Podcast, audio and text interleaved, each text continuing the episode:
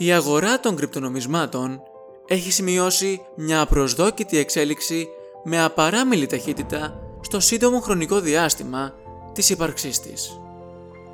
Από την κυκλοφορία του πρωτοπόρου αποκεντροποιημένου κρυπτονομίσματος ονόματι Bitcoin τον Ιανουάριο του 2009, περισσότερα από 550 κρυπτονομίσματα έχουν αναπτυχθεί, η πλειονότητα των οποίων έχει καταγράψει ελάχιστη επιτυχία.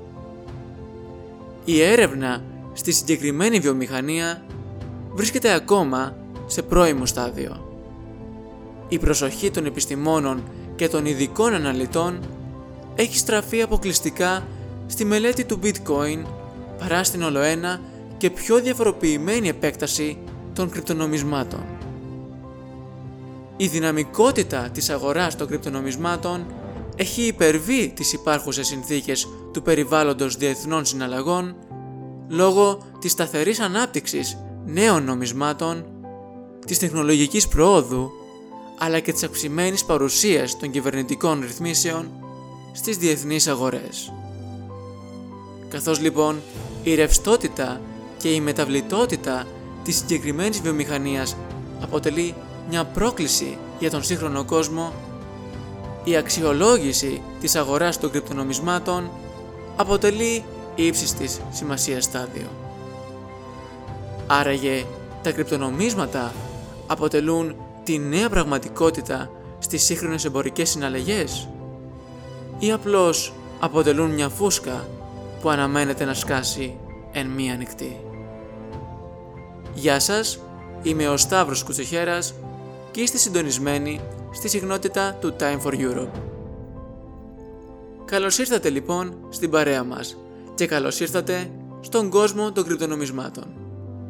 Μια έννοια τόσο πολύ συζητημένη, αλλά παράλληλα τόσο άγνωστη.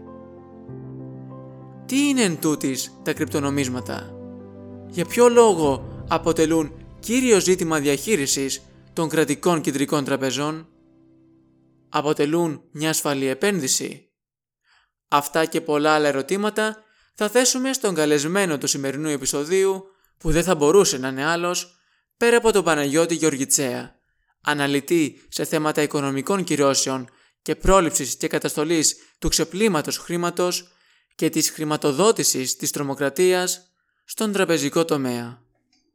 Επιπλέον, είναι υποψήφιος διδάκτορ κρυπτοοικονομίας του Παντίου Πανεπιστημίου και εισηγητής στο πρώτο ακαδημαϊκό πρόγραμμα στην Ελλάδα πάνω στην κρυπτοοικονομία.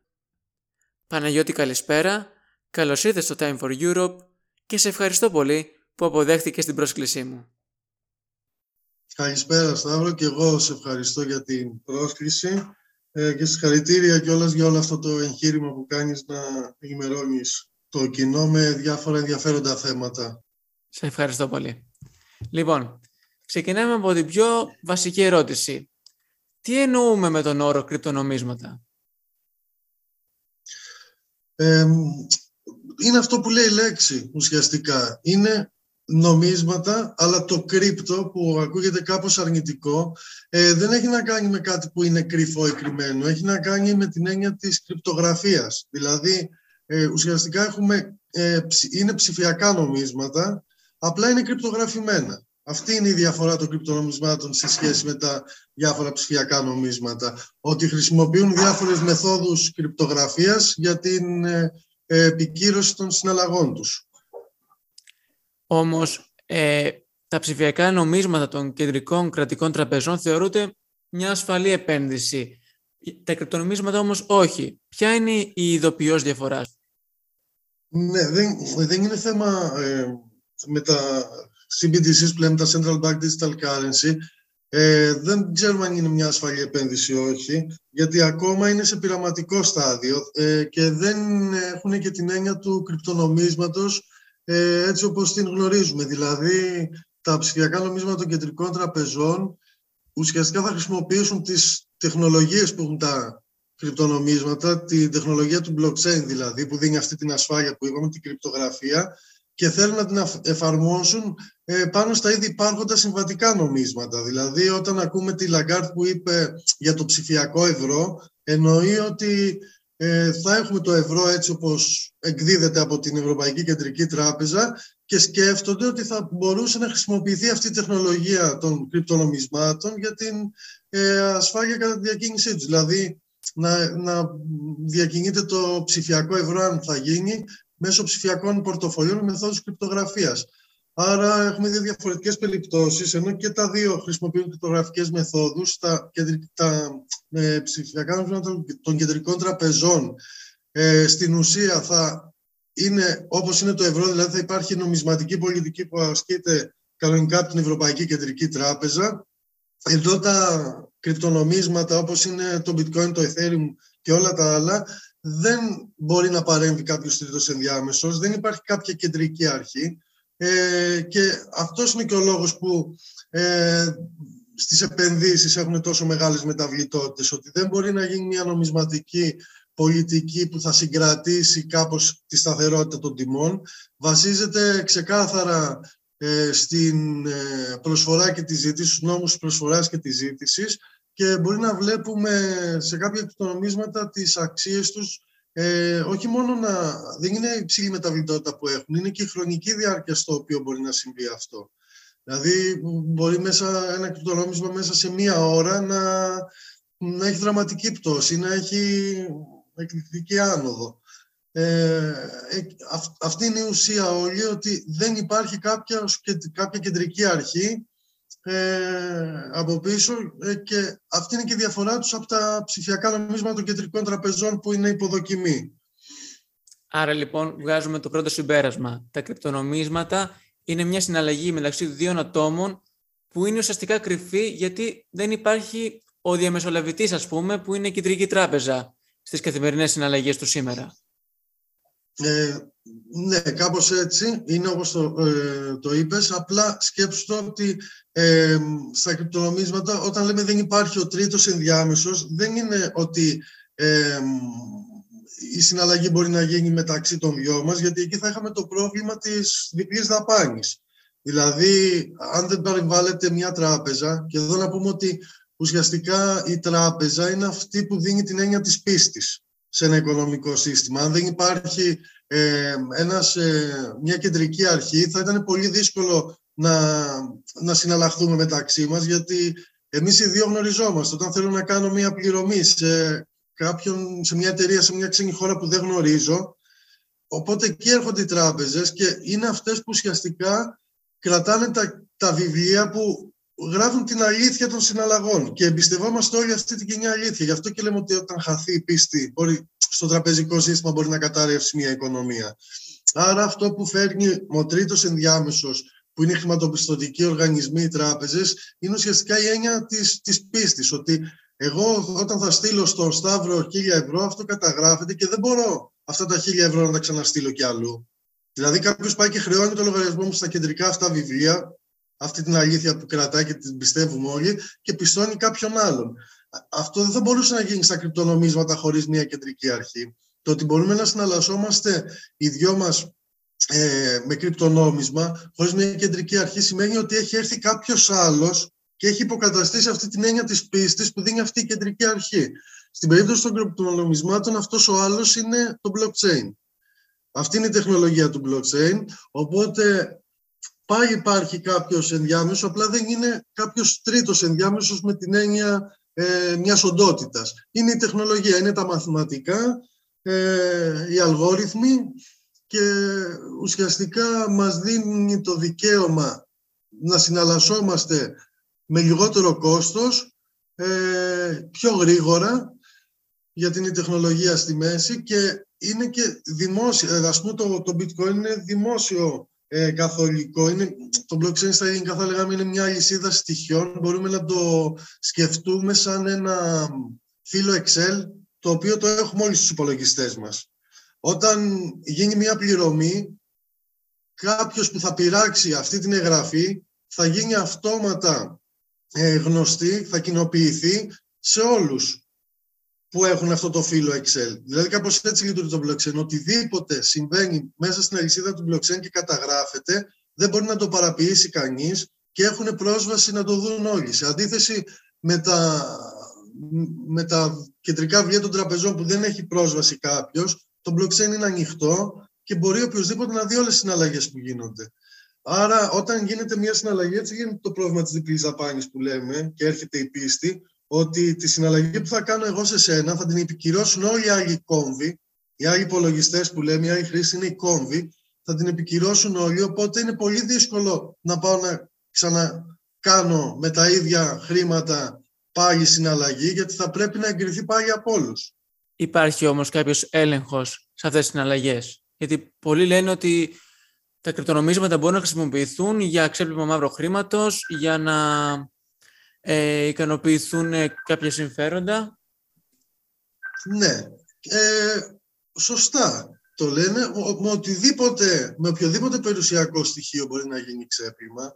Ε, και η ιστορία όλη της ανθρωπότητας έχει δείξει από τη στιγμή που υπάρχουν οι οικονομίες ε, λύνουν κάποια προβλήματα και από την άλλη και κάποιοι εκμεταλλεύονται την οικονομία για να κάνουν ε, ξέπλυμα βρώμικου χρήματος. Δεν έχει να κάνει με το περιουσιακό στοιχείο. Ε, ούτως ή άλλως αυτή τη στιγμή το περισσότερο ξέπλυμα χρήματος στην ιστορία έχει γίνει με το ευρώ και με το δολάριο. Ε, έχει να κάνει με τους μηχανισμούς ελέγχου που, που υπάρχουν. Ε, βέβαια και με τα κρυπτονομίσματα μπορεί να γίνει κάτι τέτοιο. Ε, Όπως μπορεί να γίνει και με το ευρώ και με το δολάριο. Και αυτό που λένε με τα κρυπτονομίσματα πιο πολύ έχει ακουστεί για το ξέπλυμα, ίσως γιατί δεν φαίνεται το όνομα του χρήστη. Φαίνεται, ο τραπεζι... ε, φαίνεται ο... ναι, ας πούμε σε μια, τράπεζα, σε μια τραπεζική συναλλαγή ε, φαίνεται από τον IBAN σε ποιον αντιστοιχεί με ονοματεπώνυμο και μπορείς να κάνεις έναν έλεγχο. Στα κρυπτονομίσματα επειδή είναι ένα hash, όλο αυτό είναι ένας αλγόριθμος που είναι το ψηφιακό σου πορτοφόλι, όταν φαίνονται συναλλαγές μέσα στο, στην αλυσίδα του blockchain, φαίνονται αυτά τα, τα άντρες που λέμε, οι ψηφιακές διευθύνσεις του καθενός, χωρίς να μπορεί να συνδεθεί με κάποιο όνομα. Και ίσως αυτός είναι ο λόγος που λένε ότι μπορεί να γίνει ξέπλυμα. Από την άλλη όμως μπορούμε να σκεφτούμε ότι ε, ό,τι και να θες να κάνεις με κρυπτονομισμό, άμα θες μετά να το μεταφράσεις σε ευρώ ή σε δολάριο, θα πρέπει να το κάνεις εισαγωγή μέσα στο τραπεζικό σύστημα. Οπότε πάλι η ίδια έλεγχη θα πρέπει να γίνει. Δηλαδή, εμείς, αν θέλουμε να κάνουμε ξύπνημα, μπορούμε με κρυπτονομίσματα μέσα στο blockchain να κρύψουμε κάποια πράγματα, να μην μπορούν να τα ταυτοποιήσουν με εμάς. Από τη στιγμή όμως που θα θέλουμε να, να βγάλουμε τα χρήματα εκτός του blockchain στην πραγματική οικονομία, θα, για να μετατραπούν σε ευρώ ή σε δολάριο, πάλι θα έχουμε τους ίδιους ελέγχους. Όταν θα πάμε να τα κάνουμε τοποθέτηση στο τραπεζικό σύστημα. Άρα είναι το θέμα του ξεπλήματο είναι ένα θέμα που απασχολεί έτσι κι αλλιώς. Δηλαδή δεν θεωρώ ότι έχει να κάνει περισσότερο ή λιγότερο με τα κρυπτονομίσματα. Ναι, υπάρχουν προβλήματα και στα κρυπτονομίσματα, όπως υπάρχουν προβλήματα στη συμβατική οικονομία. Αυτό. Βεβαίως. Επομένως, με τη γενικότερη εικόνα που μας δίνεις, ε, θεωρείς πως τα κρυπτονομίσματα είναι μια ασφαλή επένδυση; Όχι, όχι, δεν είναι μια ασφαλή επένδυση προς Θεού. Ε, έχουν πολύ ψηλές μεταβλητότητες. Αυτός είναι ο, ο κύριος και βασικός παράγοντας. Ε, θεωρούνται επικίνδυνες επενδύσεις. Έτσι. Το, καταρχήν ε, πρέπει να σκεφτούμε ότι δεν υπάρχει από πίσω κάποια κεντρική αρχή, κάποιος που να σου πιστοποιεί τίποτα. Μπαίνεις με δική σου ευθύνη.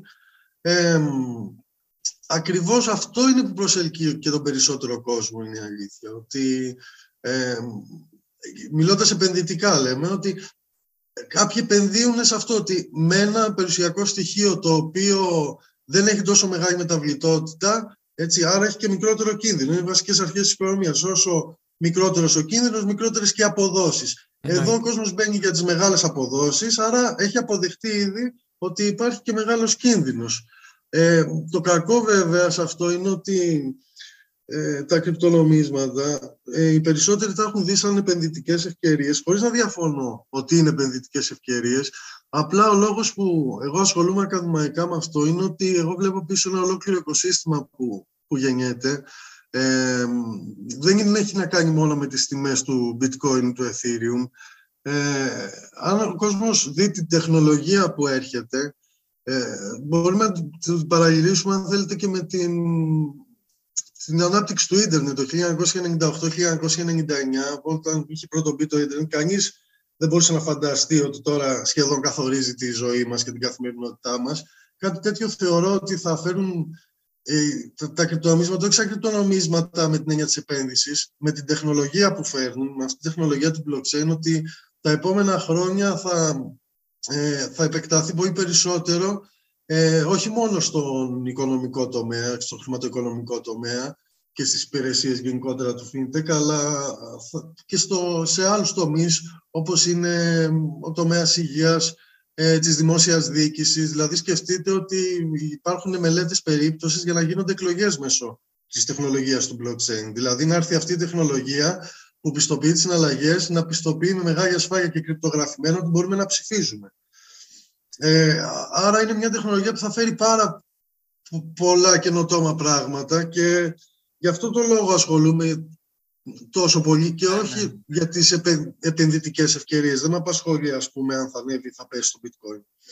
Έχουμε λοιπόν την περίπτωση του Ελσαβαδόρου, που έγινε η πρώτη χώρα που υιοθέτησε ως επίσημο εθνικό νόμισμα το bitcoin. Θεωρείς λοιπόν, με βάση και όλα τα στοιχεία που μας έχεις δώσει μέχρι τώρα, ότι τα κρυπτονομίσματα θα αλλάξουν τόσο ριζικά τις εμπορικές και νομισματικές συναλλαγές.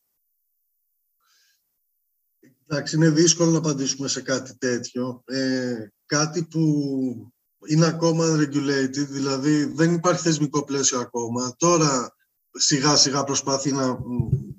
Δηλαδή διάφοροι θεσμικοί φορείς μελετάνε το φαινόμενο και προσπαθούν να το, να το δούνε καλά πριν βγάλουν ε, συγκεκριμένες οδηγίες. Τώρα, ας πούμε, η Ευρωπαϊκή Επιτροπή έχει βγάλει μια πρόταση ε, το ΜΙΚΑ, το ε, Markets in Crypto Assets, στο οποίο προτείνει κάποια πράγματα. Ε, βέβαια, ασχολείται πολύ με τα stable εκεί, τα, τα, τα κρυπτονομίσματα σταθερής ισοτιμίας, ε, αλλά δεν μπορούμε να ξέρουμε τώρα σε, σε, για, από νομισματικής πολιτικής το αν θα μπορούσαν τα κρυπτονομίσματα να, να σταθούν σε μια οικονομία έτσι όπως είναι τώρα. Αν θέλετε τη γνώμη μου, είναι πολύ δύσκολο να αντικαταστήσουν τα συμβατικά νομίσματα, το, το legal money που λέμε το νόμιμο χρήμα, ε, που εκδίδονται από τις κεντρικές τράπεζες και ο σκοπός των κρυπτονομισμάτων δεν είναι και αυτός. Ε, και επίσης να σκεφτούμε ότι για να έχουμε ένα κρυπτονόμισμα μέσα στην οικονομία μας και να μπορούμε να κάνουμε συναλλαγές, αυτό θα πρέπει να, να είναι σταθερό. Δηλαδή δεν μπορεί ένα κρυπτονόμισμα που μεταβάλλεται η αξία του το βράδυ να ξέρω ότι μπορώ να αγοράσω αυτά τα πράγματα και το πρωί να μπορώ να αγοράσω τα μισά ή τα διπλάσια ή τα τριπλάσια. Γι' αυτό και το εγχείρημα του Ελ Σαλβαδόρ το θεωρώ πολύ ρηψοκίνδυνο. Προσωπικά διαφωνώ, πιστεύω ότι θα αποτύχει. Γνώμη μου είναι. Δεν πάει να πει ότι είναι επιστημονικά τεκμηρωμένο αυτό που λέω, γιατί κανείς δεν ξέρει πώς μπορεί να λειτουργήσει και ειδικά σε μια οικονομία η οποία έχει ούτως ή άλλως προβλήματα στον Τελ Σαλβαδόρ. Ναι. Και η μεταβλητότητα και όλος του, του κρυπτονομίσματος δεν δίνει μια ασφάλεια ναι. στην οικονομία. Εγώ το, πιο πολύ το λέω ότι όταν είναι σε τέτοιο τέλμα η οικονομία σου, ας πούμε, είναι το λιγότερο το να χρησιμοποιήσει αυτό. Ναι. Εντάξει, οι άνθρωποι είναι σε απόγνωση, προσπαθούν να κάνουν τα, τα πάντα. Δεν μπορώ όμως να φανταστώ μια ευρωπαϊκή οικονομία έτσι ότι θα μπορούσε να λειτουργήσει με κρυπτονόμισμα αυτή τη στιγμή. Και δεν νομίζω ότι θέλει και κανείς. Όλοι θέλουν τη σταθερότητα στην, στα νομίσματά τους. Τα κρυπτονομίσματα είναι αυτό που σας είπα πριν, είναι η τεχνολογία που φέρνουν. Μάλιστα. Πολλοί, πολλοί αναλυτές λοιπόν κάνουν λόγο στη σημερινή εποχή πως τα κρυπτονομίσματα λόγω της άνθησής τους στην παγκόσμια οικονομία και τον ρόλο που θα διαδραματίσουν στο μέλλον μπορούν να φέρουν μια κρίση σαν αυτή του .com. Θεωρείς πως μια τέτοια εκτίμηση έχει βάση; Ε, κοίταξε να δεις, ε, αναλύσεις υπάρχουν πολλές, γίνονται πολλές αναλύσεις. Ε, επειδή ακριβώς δεν ξέρουμε, δεν μπορούμε να προβλέψουμε τι θα γίνει με τα κρυπτονομίσματα στο μέλλον και ο λόγος που δεν μπορούμε να το προβλέψουμε είναι αυτό που είπαμε πριν, ότι από τη στιγμή που δεν έχουν θεσμικό πλαίσιο από πίσω τους, έτσι, αυτός είναι ο πρώτος βασικός παράγοντας.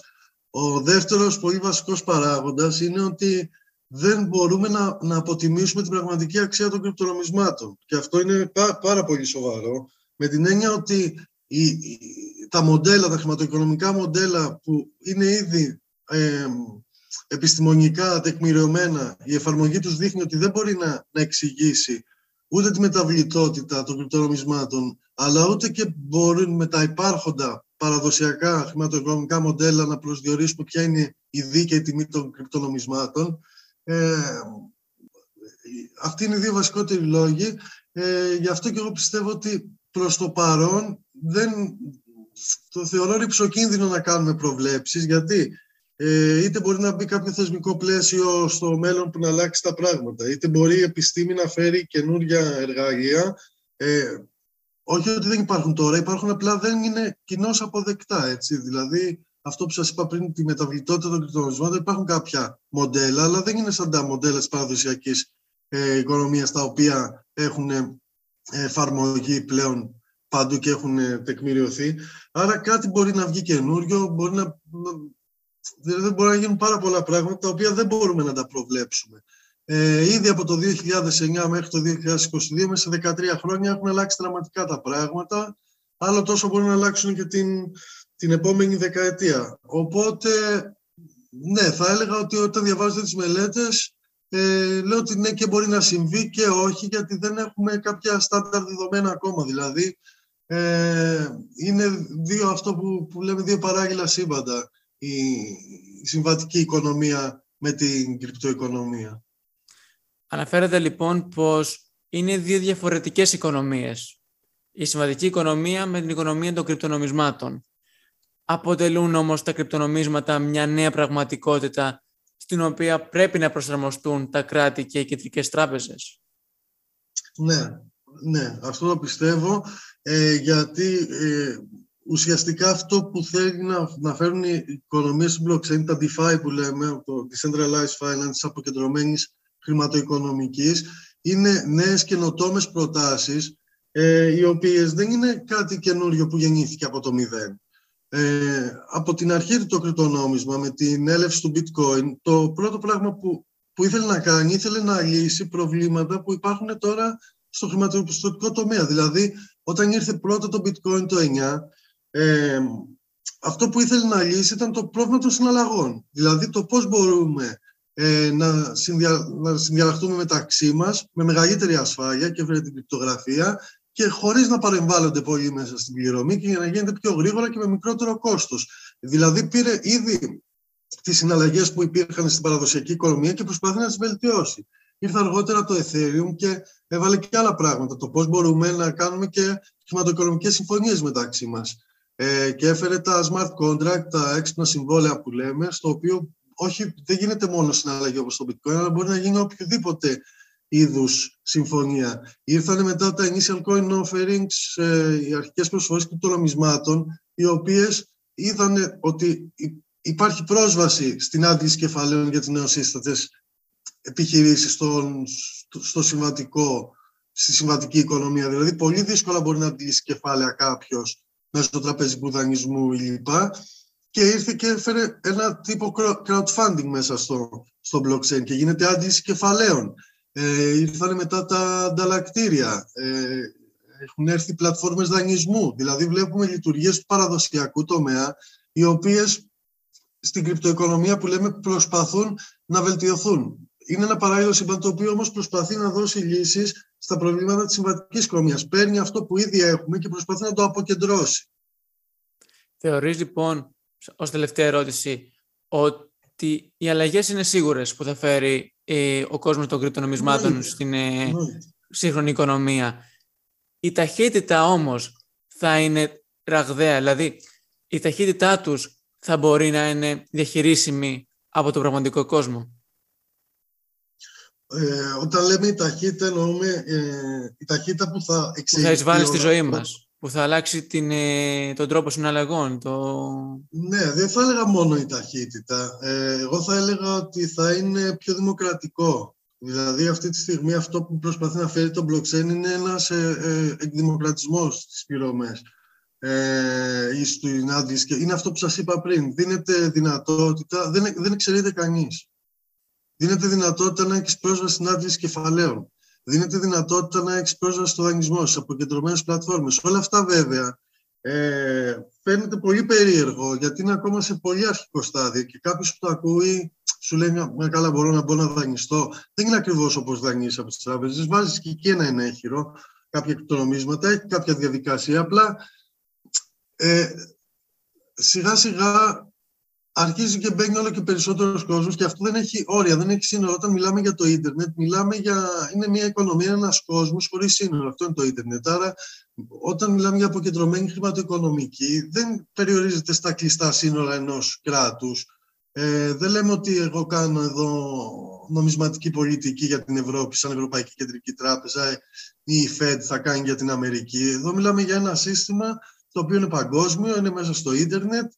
Ε, άρα εγώ πιο πολύ πιστεύω ότι θα έλεγα ότι είναι η λέξη εκδημοκρατισμός, απλοποίηση και όχι τόσο ταχύτητα, γιατί εντάξει, το fintech έχει φέρει ταχύτητα και στη συμβατική οικονομία.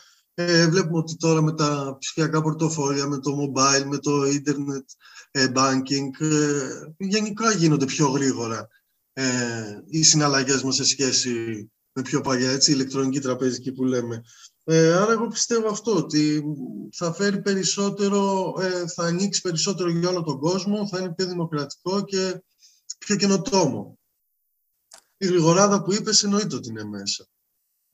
Κρατάμε λοιπόν τις λέξεις που μας ε, άφησες ως αποτύπωμα των κρυπτονομισμάτων και σε ευχαριστώ πάρα πολύ για την πολύ ωραία κουβέντα που είχαμε. Εγώ ευχαριστώ πάρα πολύ. Καλή συνέχεια ε, σε όλο αυτό το εγχείρημα που, που κάνεις ε, και ήταν και πολύ ενδιαφέρον και ερωτήσεις και πέρασα και εγώ καλά. Σε ευχαριστώ πολύ. Καλή συνέχεια. Είσαι καλά. Και κάπου εδώ ολοκληρώθηκε και το 7ο επεισόδιο του Time for Europe. Μην ξεχάσετε να στείλετε τα σχόλιά σας και στο email της εκπομπής timeforeurope.gmail.com Μέχρι την επόμενη φορά. Να είστε όλοι καλά. Και να θυμάστε. Πάντοτε είναι ώρα για Ευρώπη.